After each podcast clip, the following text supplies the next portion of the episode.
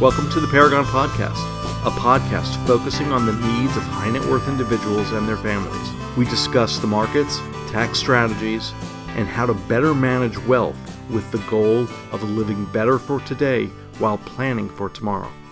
Hey everyone, I hope you're all doing well. This is Elliot Mendoza, and I'm here with Evan Shorten, the firm's founder and principal. Hello, this is Evan, and I want to thank you for tuning into the podcast. And I'd like to invite you to subscribe to YouTube, the Apple Podcast app, or Stitcher Radio. Lastly, to stay up to date on our regular announcements, I recommend that you sign up to our email list, which can be found on the homepage of our website at paragonfinancialpartners.com. Now that it's been a few weeks since high school graduation, many of you are preparing for the next stage of your children's or your grandchildren's lives, college. And Evan, I know that you're actually in the middle of this as well. Yes, my daughter starts at an out-of-state university in the coming weeks. It happens so fast. It feels like we were just looking at colleges a few weeks ago, and now the first day of school is approaching pretty quickly.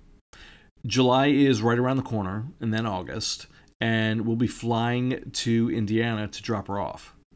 It's an exciting moment for your kids, but it's also hectic and stressful as for parents.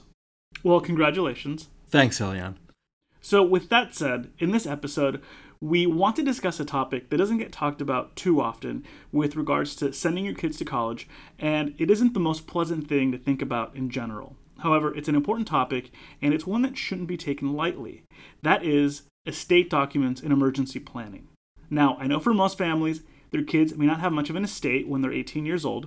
So, to be clear, this is more about having access to your children's academic records in an emergency, being able to make financial and medical decisions on their behalf, and so on. Once your child turns 18 and is a legal adult, you're essentially locked out of their life from a legal perspective, and they need to have documents prepared ahead of time in the event they're not in a capacity to make decisions for themselves. And while no one wants to think about these things when it comes to their kids, it's gut-wrenching after all. It's also important to have your children's estate documents in place and to have access to your children's academic records. So, Evan, what is probably the most important document you need to have prepared before sending kids off to college? Most importantly, you should obtain a medical power of attorney, also known as a healthcare proxy.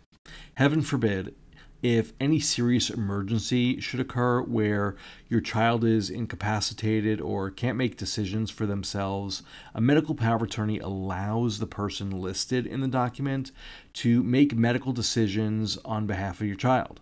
I can't stress how important this document is. I also want to mention two other documents that should be completed concurrently and should accompany the medical power of attorney. The first of those is the living will. A living will is not the same type of will that gives instructions to your heirs after your passing. A living will documents the care you want or may not want if you were in or to be unconscious but still alive. A living will allows someone to document their wishes with respects to tube feeding, pain medication, life support, and so on.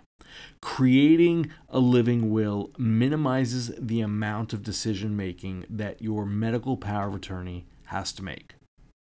The second document you should prepare along with the medical power of attorney is a HIPAA authorization form. And for clarification, HIPAA is an acronym for the Health Insurance Portability and Accountability Act. Essentially, HIPAA authorization allows for the release of a patient's protected health information, such as their medical records, drug prescription history, mental health, and so on.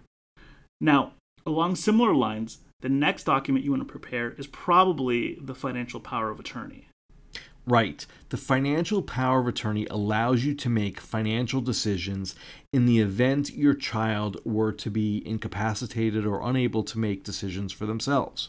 The financial power of attorney grants you the ability to manage your child's bank accounts, pay bills, and most importantly, handle their financial aid benefits during uncertain times. Okay. Now, this next document is one that rarely gets discussed, especially when it pertains to estate documents, since it's only relevant for students, and that is FERPA, which stands for the Family Educational Rights and Privacy Act. This may come as a surprise, but even if you're the one paying tuition, once your child turns 18, you might not have the right to see your child's academic and education records without prior written consent from your child. Getting FERPA authorization isn't difficult, but keep in mind most schools have their own form, which you should be able to obtain from the school administrative services or from the school's financial aid office. It's also important that you and your child prepare these documents before you drop them off in college. Most of these are going to require notarization, and some colleges are going to want to use their own forms in addition to any legal documents you may have prepared in advance. And we know this is an uncomfortable topic to discuss, especially when it's regarding your children, but having these documents in place will help minimize the decision-making process during the small chance of an unfortunate event. Okay, so hopefully you found this episode of the Paragon Podcast helpful. I highly encourage you to subscribe to the podcast and to our email list to stay up to date with new episodes, announcements, and important dates. Thank you for tuning in, and we'll see you here the next time. The Paragon Podcast is brought to you by the professionals at Paragon Financial Partners, a registered SEC investment advisor. The topics discussed herein are for informational purposes only and should not be considered as a solicitation or offer to purchase or sell any securities. The financial strategies and guidelines discussed herein may not be appropriate for everyone, as each individual circumstance is unique. Please review all tax information with your tax professional. Please review all legal information with your legal professional. If you have any questions or would like additional information, please visit our website at paragonfinancialpartners.com or email us at info@paragonfinancialpartners.com.